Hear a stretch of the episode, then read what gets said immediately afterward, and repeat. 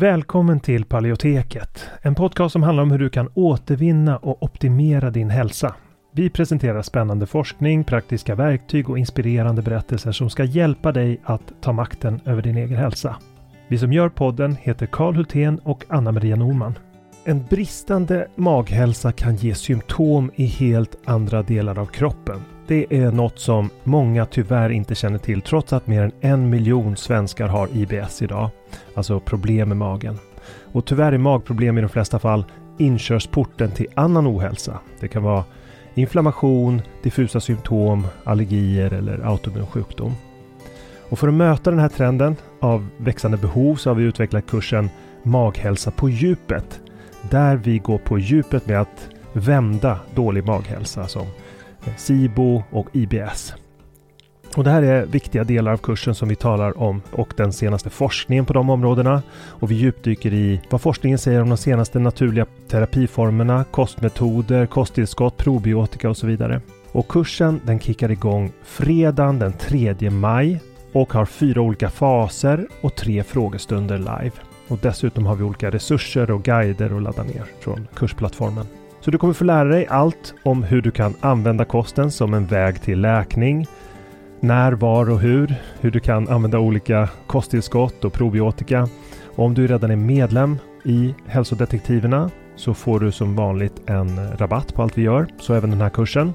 Och den här kursen tror vi är en perfekt väg för dig mot en bättre maghälsa där du inte bara får lära dig ett metodiskt tillvägagångssätt för att minska dina symptom utan också förstå de underliggande orsakerna. För att läsa mer om kursen och anmäla dig till den går in på paleoteket.se och klickar på utbildning. Eller klicka dig vidare från länkarna i podcastbeskrivningen. Så varmt välkommen till Maghälsa på djupet. Vi ses där när kursen startar, den 3 maj. Innan vi kör igång med dagens tema vill jag påminna om att den här podcasten har ett utbildande syfte och inte utgör medicinsk rådgivning. Nu kör vi!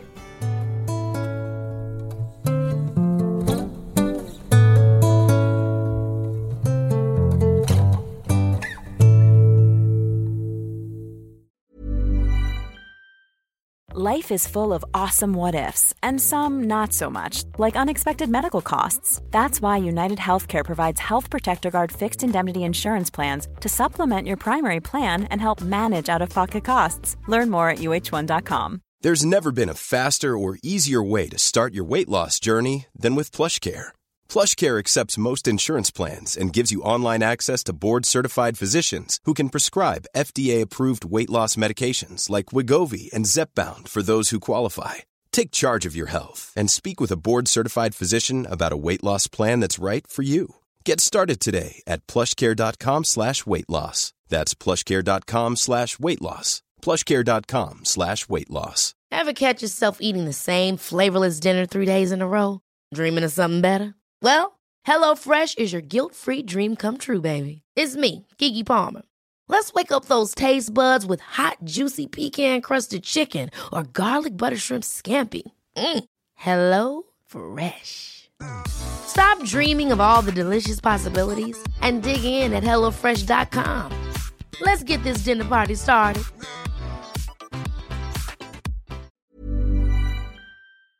Vad finns det för problem med mejeriprodukter egentligen? Det utesluts ju både ur paleo och ur det autoimmuna paleokosten, alltså AIP, autoimmuna protokollet. Och det finns väldigt många som väljer att endast utesluta till exempel gluten, mjölk och socker. Och ser väldigt stora hälsofördelar av det. Vi lärde ju oss en gång att det var så himla hälsosamt. Men sen helt plötsligt så visar det sig att många får problem av mejeriprodukter. Det kan ju vara värt att testa att ta bort det om du inte mår riktigt bra. Och i det här avsnittet så går vi in på varför. Vi kommer in på både inflammatoriska och hormonella effekter. Och sen pratar vi lite om laktosintolerans och vad det kan bero på.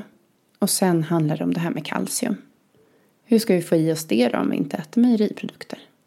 Som vi har hört ska vara den mest kalciumrika. Det visar sig att det finns kalcium i väldigt många livsmedel som vi äter om vi äter paleo.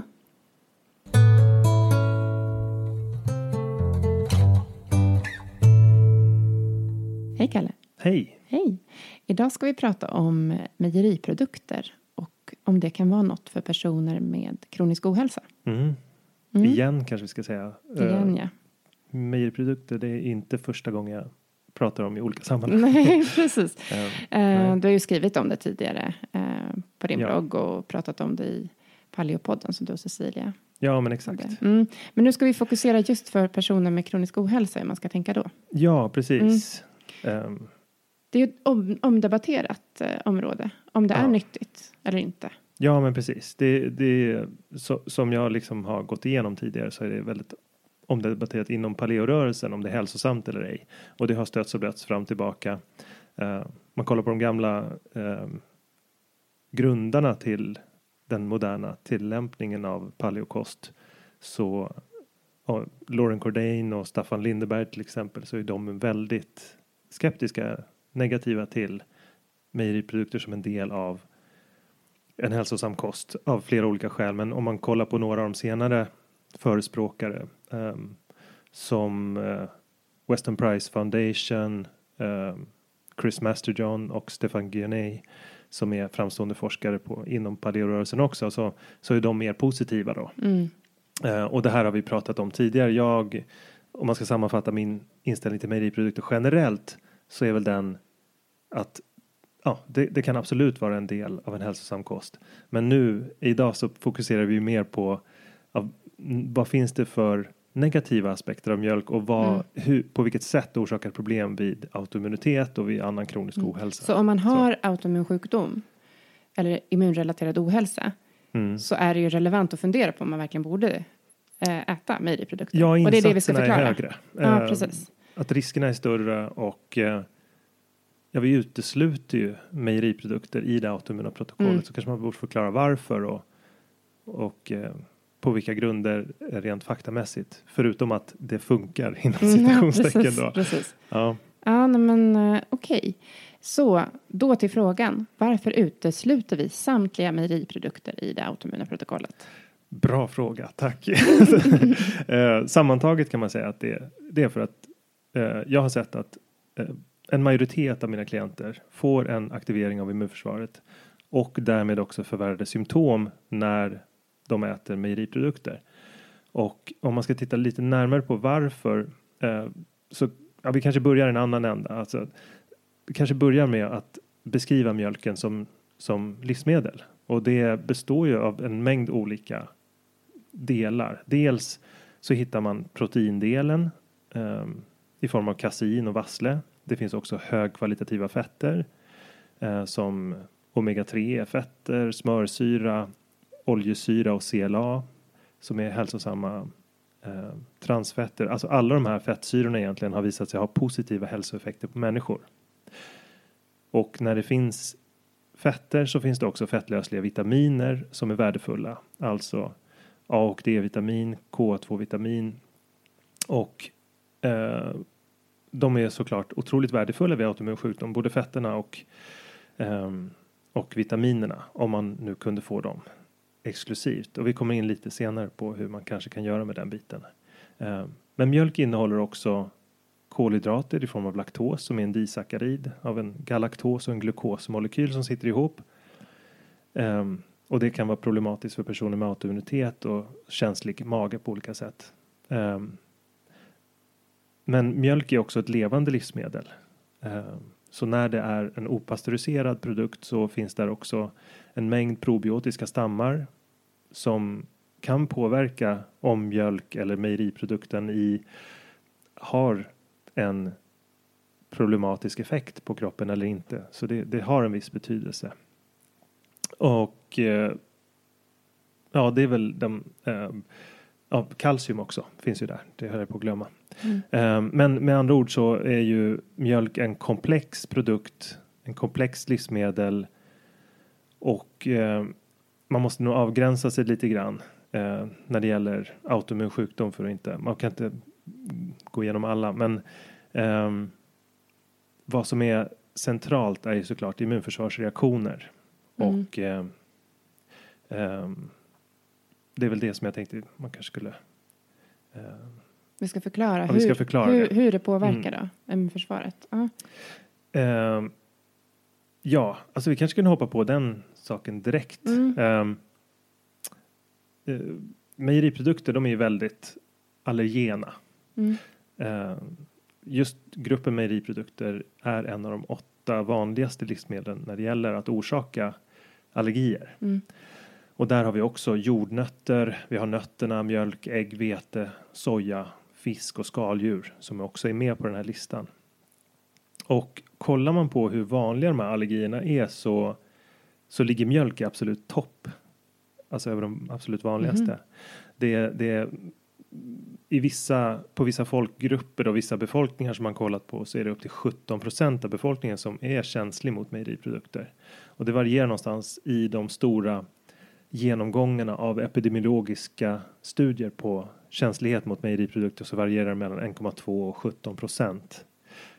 På plats nummer två kan man säga att ägg kommer med 0,2 till 7 procent. Sen kommer jordnötter och fisk med 0,0 till 2 procent och sen skaldjur. Och det skiljer sig otroligt mycket. Vissa inte alls finns ingen känslighet alls mot skaldjur och vissa är väldigt höga. Eh, Men det, det Men pratar finns, man då om laktos eller pratar man om liksom mjölkprotein? Ja, det, det är ju då sammanblandat. Det är svårt att det, det, är, det är svårt för den här forskningen, vad den tar in är ju, det är ju då eh, enkäter som där människor får svara om de är känsliga mot mejeriprodukter och då missar man ju en väldigt stor mängd ehm, som kanske inte känner symptom nära kopplade till Mm. ehm, just konsumtionen av produkten. Och det skulle kunna vara personer med en korsreaktion till exempel mellan gluten och kasein som är supervanlig. Mhm. Eh, för då kan det dras igång en försenad överkänslighetsreaktion som kan komma upp till 72 timmar eller till och med ännu längre efter exponeringen. Vad är en korsreaktion? Det är korsreaktioner är när ett, eh, en glutenkänslighet eh, till exempel en korsreaktion, alltså eh, vissa epitop eller eh, ytor som kan kännas igen av immunförsvaret eh, är tillräckligt lika en annan yta för att ske en korsreaktion. Alltså eh, så ser man en, en samvarians när det gäller känsligheter, alltså att, att livsmedel är kopplade helt enkelt. Mm. Så man blir Så- extra känslig mot gluten om man också äter mjölk? Ja, Eller? har man en glutenintolerans så är det väldigt Mm. stark koppling till kaseinintolerans. Mm. Eh. Mm. Ehm, Så det är därför det kan vara så att man måste ta, mjölk, ta bort mjölk också då om man är ja, glutenintolerant? det är ett Ja. skäl, just korsreaktionen där. Men sen är det också funktionell intolerans i form av, om man ser vi att man har haft en inflammation av, i tarmen av gluten till exempel, då försvinner kanske tarmens förmåga att bryta ner mjölksockret också. Mhm. Så då blir man ju dubbelt känslig mot mejeriprodukter. Mm. Man är både att det ger en kortvarig reaktion och en långvarig. Mm. Men eh, min poäng är att i den här siffran, alltså som gör mjölk till en av de vanligaste allergenen, så är det också ett otroligt stort mörkertal, för man vet inte alla som har korsreaktioner. Ja, just det. Mm. Så, ja. Mm. Eh, Men en annan viktigt tema som känns som man ofta kommer in på när man pratar om mjölk, det är det här med hormoner. ja. Vad har mjölkprodukter eller mejeriprodukter för hormonell påverkan? ja, alltså mjölk innehåller ju hormoner som kommer från blodet i kon. Eh, och här rör det sig främst om en, en, em, en tillväxtfaktor som heter IGF-1 em, som, som kopplas till en rad olika cancerformer som prostatacancer och bröstcancer, tjocktarmscancer. Och i, idag så vet vi att det finns IGF i mjölk som påverkar nivåerna i blodet hos de som dricker mjölken. Sen är frågan hur viktig är den faktorn då egentligen? Och det verkar ju inte på populationsnivå vara så att man ser att ehm, eh, att just mejeriproduktskonsumtionen är kopplad till de sjukdomar utan snarare så verkar det liksom ha en skyddande verkan framförallt fetare mejeriprodukter verkar ha en skyddande verkan på olika typer av kroniska sjukdomar. Men eh, men det finns en annan hormonell effekt som skulle kunna vara intressant och det, det är ju att mm, mjölkprodukter påverkar insulinnivåerna. Eh, och det kan bidra till inflammation och bristande känslighet för insulin. Alltså att eh, insulin och insulinresistens eh, det beror inte på laktoset i mjölken utan det kan bero på flera effekter som proteinets effekt på tarmslemhinnan. Ehm, för det är, det är viktigt att komma ihåg att, att mjölken i sig är ju en tillväxtsoppa som kalvarna ska växa på. Mm.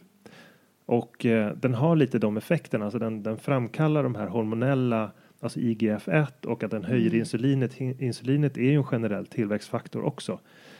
Och det här har kroppsbyggare känt till ganska länge. Mm. Det finns till och med ett system som heter Gallon of Milk a Day i, i Amerika där de dricker mycket för att få en anabol effekt på musklerna och det funkar. Mm. Och det är också ganska populärt i hårt tränande kretsar att ta mejeriprodukter för att de har vissa i och med att de har de här tillväxtfrämjande faktorerna på den hormonella miljön i kroppen så får man också en ja, inte bara en tillväxtfaktor på musklerna eh, i och med den näringsinnehåll som mjölken har utan också att det ger som en snabbare återhämtning. Mm. Och det har jag stött på många inom crossfit-rörelsen till exempel som tränar otroligt mycket bättre med mjölk. Mm. Det är ju förstås personer som inte är känsliga. Men för- vad innebär det? Vad blir det som växer hos personer med autoimmuna sjukdomar? Vad, vad blir det som... Alltså det blir varför- inte mus- musklerna då om man inte tränar så mycket, men... Ja, så det drar ju upp insulinnivåerna. Mm. Eh, så man har ett höga grundläggande insulinnivåer. Eh, det försämrar kontrollen över blodsockret och det Mm. är saker som generellt sett inte är bra när man har pågående kronisk inflammation. Mm. Okej. Det, har liksom, det är kopplat till förhöjd inflammationsgrad. Mm. Eh, Så det, och det, sen är det också ett förstadie till diabetes. Ah, det. som är liksom bara en, det är som en kontinuerlig skala liksom där man kan ha lite diabetes light egentligen. Om man Mm. tänker på typ 2 diabetes. Mm. Så insulinresistens eh, vill man ju helst inte ha. Man vill ha en hög känslighet för insulin så man kan leva med låga insulinnivåer för att det då har man tajtare Mm. kontroll på blodsockret och det är en hälsofördel som Mm. leder till att man får bättre hälsa livslångt. Just det. Mm. Finns det något annat som brukar hända i kroppen när man äter mjölkprodukter? Ja, en sån där riktig klassiker är ju att det bildas slem. Att det är slembildande har ju varit känt Mm. eh, väldigt länge. Vadå, Och där- i munnen eller? Ja, alltså i lungorna. Astmatiker har ju länge undvikit mjölk för Mm. att det ska vara slembildande. Mm. Och eh, framförallt, ja just det, framförallt den gruppen eh, har undvikit mjölk på grund av det. Mm. Och det beror på att mjölkproteinet i konventionell mjölk det, heter, det finns en typ då som heter A1 mjölk som finns i de här högproducerande kornas eh, kasein. Ehm, och det är i stort sett all mjölk i butiken tillhör den typen. Men när den bryts ner så bildas det en nedbrytningsprodukt eh, som, som kallas för beta-kasomorfin 7 som är då ett morfinliknande protein som stimulerar produktionen av slem i tarmen. Mm. Och samma typ av celler som producerar slem i tarmen finns också i luftvägarna. Mm. Och eh, när de luftvägarna är inflammerade så producerar de också mer slem. Men för att det ska uppstå så måste ju kasomorfinet då ta sig ut i blodet och på något sätt beröra luftvägarnas eh, blodkärl. Mm. Och det gör de ju inte hos alla, för alla har inte läckande tarm. Nej. Eh, så det krävs att man har det. Att man har en inflammerad tarm. Att man kanske äter andra saker som man är så man har en nedsatt eh, integritet i tarmen. Då kan det bli den här slembildningen. Jaha, Eh, då alltså- kommer slembil- slemmet vart? Var, var tog det Då vägen? kan det utvecklas slem i, lung, i lungorna. Okej. Det här är ju väldigt omtvistat. De rön som finns idag det visar dels att ja, men det finns en koppling till ökad slemproduktion i lungorna. Men när man kollar på hel, större grupper, och det finns många olika studier och det, det är inte helt solklart hur man, vissa studier visar att ja, men det finns inget samband med slemproduktion i lungorna. Och det här är ju då den vattendelaren, alltså att, eh, att kasomorfinet måste ta sig ut i cirkulation för att orsaka den effekten. Är det vanligt med slemproduktion i lungorna? Eh, nej, alltså det jag tycker väl att eh, det, ja, det är Ja, hyfsat vanligt. I min det? klientgrupp är det Ja. väl det. Och får man diagnos på det eller märker man inte? Eller märker man det genom någon symptom? Eller hur märker man det? Man märker det med att man får liksom rinnande slemhinnor. Det är inte bara eh, lungorna utan att man kan märka att man behöver harkla sig oftare eller man kan märka att det blir inflammation i, i slemhinnor som är ögonen och näsan också. Mm, okej. Bihålor. Mm. Men just den här eh, slemproduktionen i tarmen är också viktig för att det uppstår en irritation där i tarmväggen. Mm. Eh, just vid A-typ eh, hos vissa individer. När det, eh, och det kan ju då i sin tur förhindra näringsupptag och mineralabsorption om det blir så att man är inflammerad där. Mm. Ehm, men eh, jag glömde säga någon grej om det här med laktosintolerans också. Ja, det För tycker jag är ganska spännande. Ja, alltså det skiljer sig så otroligt mellan olika folkgrupper och här i Norden så är det ganska ehm, få förhållandevis i Sverige. Ehm, men det är ungefär 25 procent om man kollar på hela Europa som har um, laktosintolerans. Men tittar man på övriga etniska grupper så ser man att det är nästan 90 procent. Uh, Alltså det är otroligt vanligt med laktosintolerans. Så mjölk och vad det betyder är ju att mjölk har inte varit en del av vår kost. Mm. För det hade gett ett genomslag för den här deletionen av en gen. Alltså, eh, det, det, det, det finns en genetisk reglering av eh, den här förmågan som vi har att hantera mjölksocker som försvinner efter spädbarnstiden. Och den, det, är då en utslagning av den funktionen som gör att vi nordbor kan äta mjölk hela livet. Det har Mm. varit en överlevnadsfördel. Mm. Hade mjölken varit en del av människans kost under lång tid så hade det funnits mycket bättre system. Mm. Och eh, känsligheten för det hade inte varit så hög heller kan jag tycka. Men, eh, och, det, och det visar sig genom det här med 90 procent som jag var inne på. Att det är otroligt högt. Man kan inte, man kan inte säga 90 att procent, vad var det? ja, men 90 procent av jordens befolkning Ja, om man kollar Mm. är laktosintolerant. Mm. Så eh, det är ett nytt livsmedel. Det har inte funnits i kylskåpet mer än eh, så länge som det har funnits kylskåp. Mm. Alltså mjölk är ju verkligen en Men det känns som det är ganska extrem- många som liksom får på något sätt veta att de är mer laktosintoleranta. Mm. Men inte lika många som får veta att de inte ska äta mjölkprodukter. Nej, men precis. Och det, jag tänker så här att de som får reda på att de är känsliga mot laktos, de borde egentligen undvika mjölk helt. Varför då? Därför att när man har en, säg att du random nordbo eh, av de du känner, de som du nämnde. Mm. Eh, de, de har ju liksom inte nedärvd, eh, de har inte nedärvd oförmåga att hantera laktos. Utan de har en förvärvad intolerans. Mm. Och hur förvärvar man intoleranser? Jo, genom inflammation i tarmväggen. Mm. Så där har man en liksom pågående inflammation i tarmväggen. Då har man en förvärvad då, då kan, har man många gånger en förvärvad för oförmåga att hantera laktos. Alltså Mm. det bryts ju ner i så att säga tarmluddets yttersta del. Det är Mm. där laktas produceras. Och då vid inflammation eller bristande tarmförmåga så, så försvinner den funktionen. Och då blir man gasig och får Mm. ont i magen av, av laktos. Då, det betyder ju såklart att man har en intolerans, att man äter något annat som man är intolerant emot. Mm. Till exempel spannmål, gluten, vetekorn och råg Mm. eller andra eh, saker som man är känslig mot som man inte borde äta och då har blivit känslig mot mjölk och då är Mm. sannolikheten väldigt hög för att man också är känslig mot kasinet. Mm.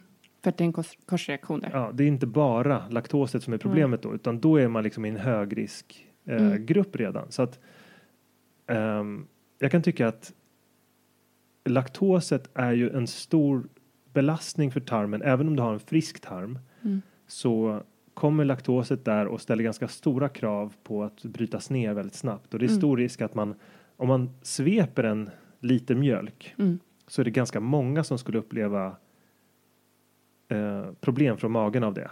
För att man dricker så mycket och det beror på att stora mängder mjölksocker tar sig ner långt ner i tunntarmen och ner till tjocktarmen. Det tas inte upp helt enkelt. Mm. Man överväldigar magens förmåga att ta upp laktoset. Och det betyder ju att dricker man mycket mjölk så kommer det kanske ner små mängder laktos i nedre delen av tunntarmen och där kan det bli substrat för bakterier från tjocktarmen. Mm. Och alltså göda eh, bakterier helt enkelt. Mhm. Dysbios, alltså SIBO kallas det för. Mm. Ja. Eh, Men jag menar bara att det, mjölken är så pass, alltså det här är bara en aspekt av mjölk, men mjölken är ju ganska extrem. Den har bara funnits sedan typ 30-40-talet när vi började få kylskåp. Innan det så drack vi inte mjölk. Nej. Så att det här är ganska nytt för oss. Ehm, Vi kanske hade mjölkprodukter fast eh, andra typer Ja, jag tycker väl att man bör helt enkelt, ja vi hade Mm. mejeriprodukter. Mm, mejeriprodukter. Vi gjorde om det till smör Mm. och ost. Ja. Och det är ju produkter vi- som är kopplade till betydligt bättre Ja, hälso... Vi ska komma, komma in Ja. lite på dem också. Men en, en sista fråga gällande det här med just mjölk. Mm. Man, man brukar ju ibland prata om att det kanske också djurhållningen och sådär kan ha inverkan på mjölken. Och, pratade vi om det som gräsutfodring och sådär? Nej, det gjorde vi inte. Hur påverkar det själva mjölken? Det har en stor betydelse för produktionen av CLA och EPA-DH, alltså Och vad är det? eh, hälsosamma, hälsosamma omega-3-fetter i Mm. mjölken. Eh, framförallt eh, omega-3. Eh, och, alltså eh, framförallt mängden omega-3 i mjölken påverkas av gräsbetning. Mm. Och eh, också CLA då, som, det finns ju i gräset så att ju mer gräsfodring vi ser desto bättre kvalitet på mjölken. Men i Mm. Sverige så ser jag väl att det är ganska mycket gräsfodring under vissa säsonger. Mm. Medans eh, alltså det är svårt att få gräsbetad mjölk i Sverige genom Arla. De har ju liksom en och samma Mm. högproducerande kor och exakt eh, vad de har för förhållande mellan eh, grovfoder och, och eh, spannmåls... Eh, jag vet helt enkelt Nej, och inte. krav, det handlar ju mer om att eh, spannmålet är ja, kravmärkt. vad jag har förstått så är det inte, ger det inte några stora skillnader i CLA och omega-3. Mm. Nej. Jag har inte sett mätningarna på det. Det borde jag kunna kolla upp kanske Mm. och lägga till i så fall. Mm. Men det kommer ju definitivt vara en del av ehm, om det finns en skillnad där så skulle det vara en del av boken kanske då. Mm. Nästa. När vi ska, ja. Ja, Precis, nej men för att ehm, nu skulle jag vilja komma in på det här med ehm, liksom, om man ändå vill äta mejeriprodukter. Mm. Det finns ju ändå, när man har gått igenom det automuna protokollet så innehåller det inte mejeriprodukter alls. nej. Men, men sen finns det en, en fas om man, när man mår bättre. Man kanske vill testa att återintroducera vissa livsmedel. Mm. Och då kan det ju finnas folk som vill testa att återintroducera lite mejeriprodukter. Mm. Då har man ju blivit vettskrämd nu när man har lyssnat på det här. Och så tänker man så här, det ska jag aldrig återintroducera. Men Ja. då undrar man ju, det är ju inte bara mjölk som är mejeriprodukter. Finns det någon ordning på det här? Liksom, kan, man, kan man välja vissa som är bättre än andra Mm. av mejeriprodukterna och så? Själva ordning och varför? grundprincipen när det gäller mejeriprodukter är att eh, man går från låga nivåer av kasin till högre. Att man- Mjölkprotein. Ja, man, låga nivåer av mjölkprotein till Mm. högre. Så, det, så, så lite som möjligt i de första introduktionerna och där brukar man ju då börja med GI eller med smör som har väldigt lite mjölkprotein Mm. och nästan inget laktos. Och GI är alltså smör som man har kokat bort mjölkproteinet Ja, ifrån. exakt. Mm. Men även där så finns det ju spår. Alltså det finns ju spårnivåer av mjölkprotein där, så det är möjligt att reagera på det rent Mm. immunförsvarsmässigt om man har en sån känslighet, en korsreaktion med Mm. gluten. Det är en av de vanligaste. Men förutsätter det att man äter Ehm. gluten då? För att det ska bli en korsreaktion? Nej, det Nej. gör det inte, utan det förutsätter en känslighet mot det. Mhm.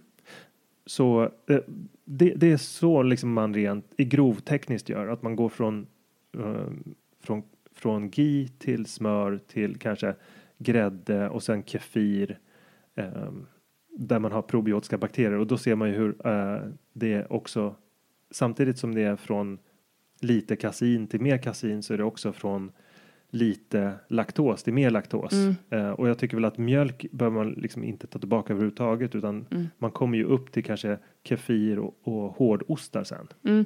Men kefir, är det samma sak som filmjölk och yoghurt och så? Ja, kefir är en, ja, men det är en slags eh, yoghurt som man kan göra själv. Mm. Eh, Men filmjölk som finns i affären? ja, filmjöl, ja, filmjölken den är ju den kan man ju inte göra själv. Jag brukar inte använda den för det, går liksom, det finns ju vissa kit man kan köpa då. Mm. Så för att göra det här själv, för Mm. att få kontroll på produkten och få också stora mängder probiotiska bakterier i. Mhm, det är bäst det att göra det själv. som, ja, jag brukar, jag brukar liksom ge den lösningen till Mm. mina klienter snarare än att be dem köpa en liter fil. Mm. Eh, även om det skulle vara möjligt att göra så ehm, såklart. Men, men då har man mycket färre levande bakterier i och Mm. eh, ganska ofta så gör, använder jag standardiserade sätt att återintroducera saker för att jag vill veta. Jag, vill kunna liksom ta feedback på protokollet och kunna Mm. använda det på ett kontrollerat sätt. Så jag vill inte att man köper random produkt Mm. oftast. Mm. Kanske folk Så. gör ändå. Ja, i vissa fall kanske. ja. Nej, men, Mm. Och sen kom ost efter, eller? Ja. Mm. Alltså man brukar väl också börja med, om vi var inne på det där med A1 och A2 typ av kasin också, då Mm. brukar man ju vilja välja om det finns att tillgå från eh, fjällkor, getter eller får ost Mm. så är det färre som reagerar på den typen av kasein. Mm. För den har ju inte det här BCM7. Mhm. Så det är Eh. bättre om man ska testa ost då? Ja, kasomorfinet, det saknas ju där. Mm. Mm. Så att då, då är det fler som kan äta det. Mm. Eh, men men det, generellt för klienter sedan tidigare så har det varit väldigt många som är känsliga mot mjölk. Mm. Eh, inte alla, men Mm. väldigt många. Men ändå vissa kan återintroducera GI till exempel. Ja, väldigt många kan ju Det äter ju återintroducera du själv, GI. till Ja, men exempel. precis. Mm. Och det, ja, det, och det funkar för väldigt många. De Mm. där spårnivåerna är ju inte Nej. speciellt. Och eh, smör då? Hur vanligt är det? Man kan... ehm, hyfsat vanligt att man kan. Mm. Eh, sen vid, sen, eh, det beror ju också inte bara på hur man reagerar utan också vad man har för autoimmun sjukdom. Vad blir de potentiella följderna? Mm. Eh, för vissa är ju farligare än andra. Mm. Och då Men- kanske man inte ens vill ta risken och gå exakt, vidare. exakt. Mm. Precis. Ja, men jättebra. Ehm, så om vi bara skulle summera upp lite. Eh, när ska man då undvika mjölk eller mejeriprodukter? Ja, det enkla svaret på den frågan är väl att eh, om man har en känslighet mot mejeriprodukter så bör man inte äta den. Eh, de, de främsta områdena när det gäller känslighet, alltså har man eh, har man en autoimmun sjukdom så bör man vara otroligt försiktig. Det är väl det första jag ska säga. Det att, Då bör man testa att inte äta det ett tag. ja, Som det är i autoimmuna protokollet. Ja men exakt, att det, om man känner sig osäker så handlar det väl mycket om att utesluta under minst eh, fyra till sex veckor. Mm. Alltså, och sen testa med det. Och, och det är väl pe- personer som är mera som inte har några kroniska hälsosymptom utan på autoimmuna protokollet så går man ju rätt länge för att få resultat. Mm.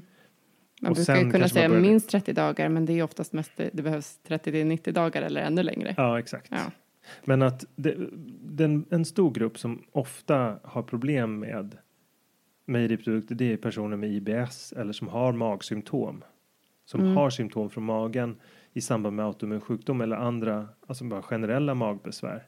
Där brukar mjölken vara ett problem. Och har, vet man med sig att man har haft problem med gasbildning där du får utspänd mage och problem med gaser i samband med att du kanske äter vissa livsmedel. Eh, där brukar ju laktoset vara eh, orsakande och då bör man ta bort mjölk helt. Tycker Mm. jag. Som vi varit inne på tidigare. Sen om man är glutenintolerant, ja, där har vi en, den vanligaste korsreaktanten. Då bör man undvika det. Och jag menar, kan man få tag på kan man få tag på fjällbetes mjölk eller, eller får, getmjölk eller ost eller yoghurt eller liknande.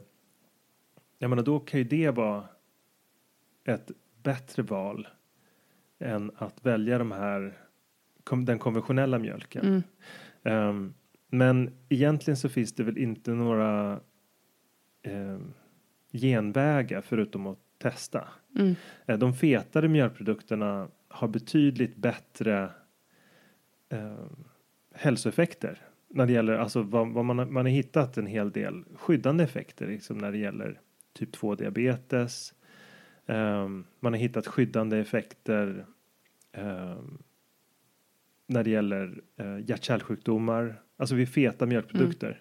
Att det Så om man kan inte har det. problem, liksom hälsoproblem egentligen, då skulle Ja. man kunna äta det för att Ja. det kan vara bra och nyttigt. Och om man vill ha någon slags ledstjärna om det, om man är ganska likgiltig inför alltså att ha det som en del av kosten eller ej, då kan man ju ha det som en helgkost Mm. ungefär.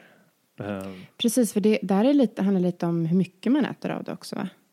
ja, Det är inte som med gluten som att man helst ska ta bort det helt, eh, utan det handlar om omfattningen också, är det inte så? ja, men precis. Alltså det blir Mm. i och med att vi snackar mycket om ehm, om hormonella effekter och i vissa fall om inflammatoriska effekter så är det sånt som får störst effekt över tid i kontinuerlig konsumtion. Så Mm. att, att äta ost till varje frukost blir då ett större problem än att äta en ostbricka på Mm. helgen. Mm, Även om det är samma mängd totalt sett.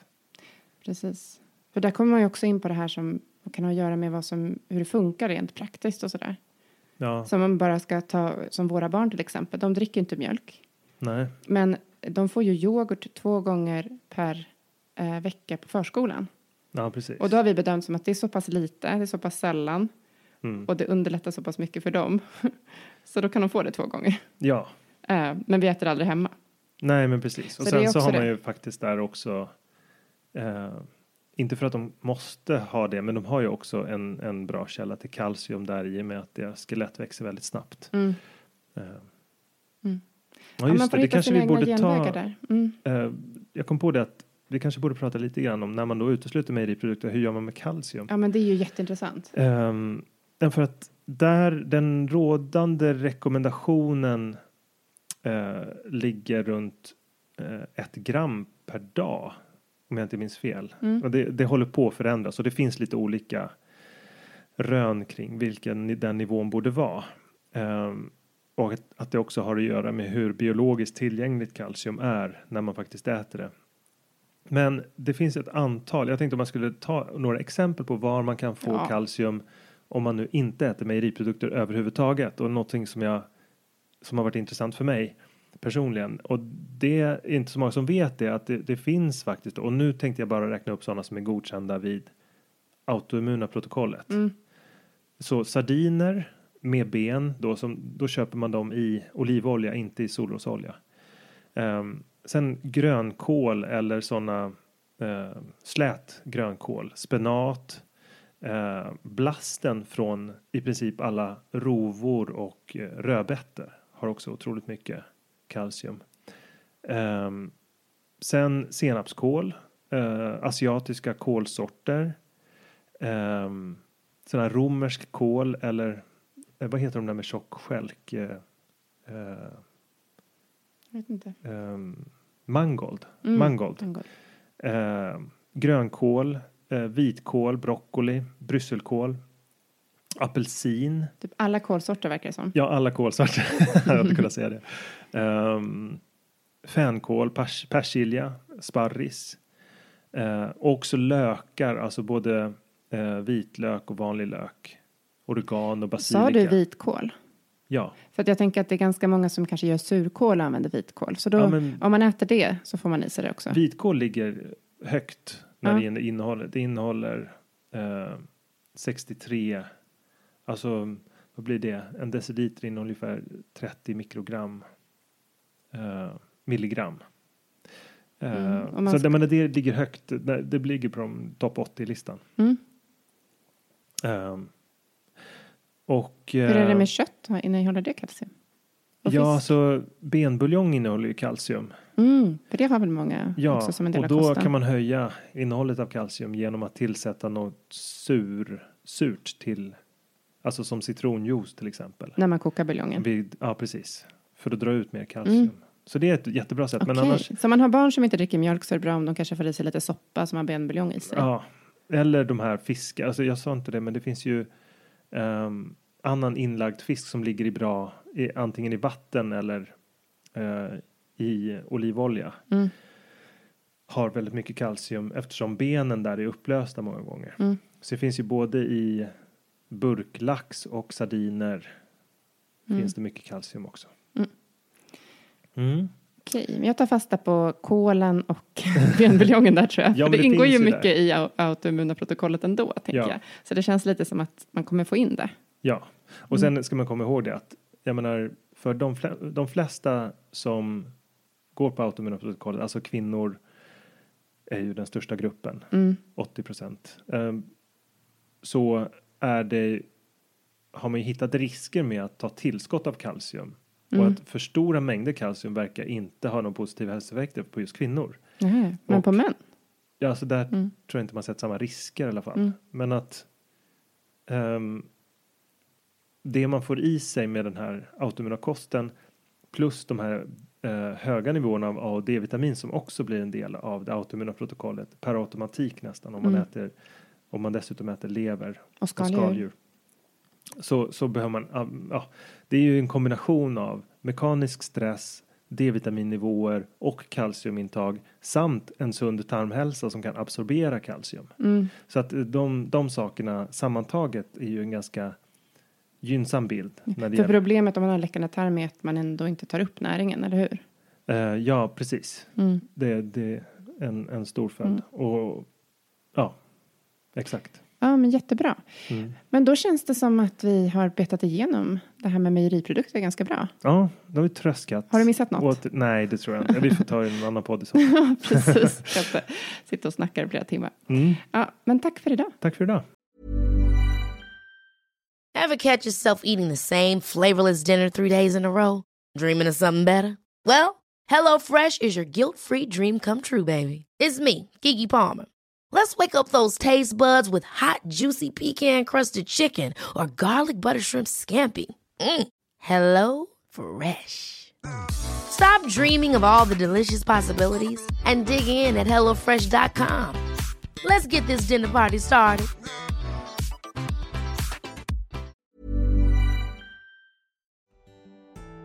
Tack så mycket för att du har lyssnat på det här avsnittet av Paleoteket. Vi hoppas att det har varit till nytta för dig. Om du vill få hjälp att uppnå dina hälsomål står vi redo att hjälpa dig. Vårt medlemskap Hälsodetektiverna är en gemenskap online där du träffar likasinnade, får hälsoinspiration hela året och kan ställa frågor direkt till oss på våra medlemsseminarier. Nu under våren startar också två onlinekurser. AIP Masterclass är kursen för dig som vill lära dig allt du behöver veta om kostupplägget AIP, autoimmunprotokoll, samtidigt som du blir guidad genom en stegvis process med både läkningsfas, utvärdering och återintroduktioner. Sen har vi kursen Maghälsa på djupet som riktar sig till dig med IBS och misstänkt eller konstaterad SIBO. Vi fokuserar helt på vad du kan göra med kost, livsstil och strategiskt utvalda kosttillskott. För dig som föredrar att läsa finns också våra fyra böcker. Besök paleoteket.se för att veta mer och glöm inte att prenumerera på vårt nyhetsbrev. Du hittar länkar i beskrivningen till podcastavsnittet.